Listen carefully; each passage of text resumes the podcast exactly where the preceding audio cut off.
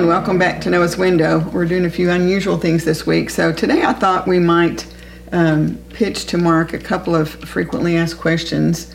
And um, the first one is, is um, I've, I've had come up, and some of you have asked, especially as you're reading through the Old Testament, and maybe even as you're reading through the um, New Testament, uh, when there was the Passover supper, and, and they always had um, a bread that had no yeast. Yeah. And so, what is the significance of that? Well, it's true, and you just see this over and over in the Old Testament. And then Jesus even talked about it a little bit in the New Testament. The people ate. If, if you grew up in church like I did, and you heard a lot of verses from the Bible, it might you might have heard unleavened bread, which mm-hmm. just means it doesn't have There's any, no yeast. It, no yeast. So, what was the deal? What was God so upset about with yeast? Well, the one thing I do know is that yeast was always a type of sin. Mm-hmm. And Mary you know a lot more about cooking than I do. And by the way, let me just say this real quickly. There's not a problem in the New Testament era with having yeast in bread. It's not right. that. God was trying to get a message across to right. the Jews in the Old Testament. Well, and the one time Jesus talked about the yeast or the leaven of the Pharisees, and, yeah. and the disciples like, oh no, we had bread. yeah, but Jesus was talking about a spiritual right. thing. So let's talk about what that spiritual thing is, and then I'd love to get your take on maybe the practical aspects of this. But yeast was always a type of sin, right? And I know that there are certain qualities of yeast that help us understand God's problem with yeast. I mean, again, it wasn't a physical problem. God was like trying to teach a lesson, and it, was it wasn't like they, lesson. yeah, it was, it was not not like they could never use yeast. It was just that there were certain days and certain kinds of mm-hmm. presentations that they were to make without yeast.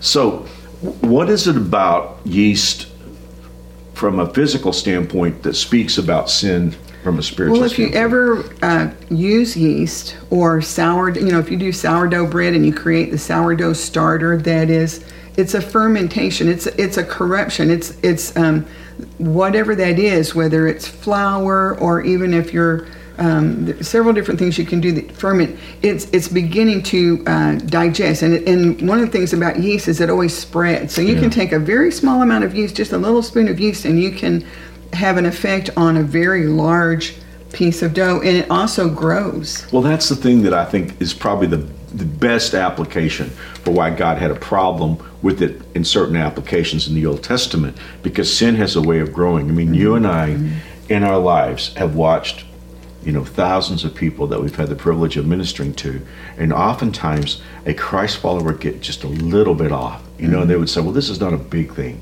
you know it's just it's just one sin. You know, I can I can do this and I'm going to be okay. But then we've watched as that sin has grown and grown and grown. Then eventually it takes over. Or if you have a little bit, for instance, if you have truth, but you corrupt that Ooh, truth yeah. with a little bit of of lies, then you have you no longer have the truth. Wow, that's so important. Yeah. Well, I, you know, for, for me, again, I, I want to make sure that everybody understands it's not like God is saying using yeast is a sin. I mean, no. we used it every day. He just wanted to teach a lesson, and that's why you see those references in the yeah, special occasions. You know. And even as we were reading this morning, were, even in the Old Testament, there were times where um, the Lord would say, "You can even bring yeasted bread, right, you know, right. as a sacrifice." So there's nothing sinful about it. It's just it was a special time. Could I circle back to something you said mm-hmm. a moment ago? Because you mentioned Jesus speaking about it and speaking about it in spiritual terms. He said, "Be careful of the yeast of the Pharisees." Mm-hmm. Well, he was talking about hypocrisy there, right? And so clearly, that's a God was trying to say to the people in the Old Testament, like you said a moment ago, don't corrupt the truth you know, right. it, it, be be be real. God can always do business with honest people. Right. You know. Okay, so second question that we get asked a lot, and I felt like maybe if, if Mark answers that here, it will help a lot of people because I know this question comes up a lot. So, uh, what about the um, the idea of cremation? You know, if, if, if we know there's going to be a resurrection and that concerns a lot of people. Um, talk a little bit about what does the Bible say about cremation? Well, I know it's become a lot, a lot larger issue. I, I was thinking the other day. I think I've done over 1,200 funerals. Uh, I think my first one was when I was 16. Mm. You know, but uh, when I first started in the ministry, I don't recall like the first five years ever having a cremation.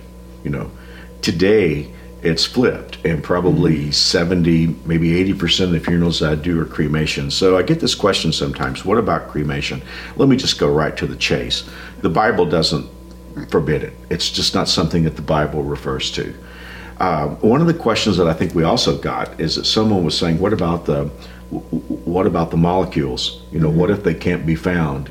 Well, I just want to make the point that, that God knows where every molecule, Everyone. God knows where every atom is, and uh, there's nothing that's hidden from God in all the universe. I'm going to go to a really, really sensitive place, but hopefully this will help someone. The only the only people who know this are my family. But when my mom and dad were getting close to passing and, and dying, uh, actually, dad, dad, I'm sorry, it was when dad was getting close to dying. Uh, dad decided he wanted to be buried in a different cemetery in in Texas than they had originally planned to be buried. Uh, they had been. This is too much information, but they had set up arrangements, you know, 60 years ago to be buried in a little cemetery in Bertram but there was a cemetery outside of Burnet called Hoover's Valley, actually a little town of Hoover's Valley. And so as dad was getting closer to passing, he decided he wanted to be buried in Hoover's Valley. What really made it a challenge was my brother Roger had been interred in Mount Zion Cemetery. So it was a really difficult decision for my mom and dad. But dad, he sat down with me uh, just a month or so before he died, and he said, Mark, I'd like to be buried in Hoover's Valley. So at that point, I kind of had the responsibility of moving my brother's remains from um, Mount Zion Cemetery to Hoover's Valley Cemetery. And I had a lot of help from my uncle, who's very successful businessman in that area, and he pulled a lot of strings for me and made it happen. But here's the part that's really sensitive. Um, when we tried to move the remains of my brother, he had been interred, I think in 1953, in a thin wooden casket, and there were just no remains to find. And so I, you know, that my my family asked me what I would wish, and I said, let's just remove all the soil from that one area and move it to the other. Now that's something I really am hesitant to share, but I just want to make a point. I want to make the point that even though we struggled to do that, it was not a struggle for God No, it's not a struggle. and uh, which, by the way, it was a really interesting service because I had a service. Mary Alice and, and Stephen were with me, and probably about 70 members of the Hoover family. We gathered together in the chapel in Hoover's Valley, and we had a service. And uh, even though I was not even alive when Roger uh, passed, I, I preached a sermon there for that second funeral, and, and Stephen played the piano. But here's what I do know I know that God knows everything, He knows where everything is. The term atom comes from two Greek words the negative prefix a and the Greek word tomos. It's really a word for time. Mm. But what it means is a unit so small it cannot be divided. Mm. So when it comes to matter, even if it's a unit so small, so invisible that it can't be divided, God knows where it is. And this is one more thing that's kind of interesting. Uh, and it has to do with the subject at hand.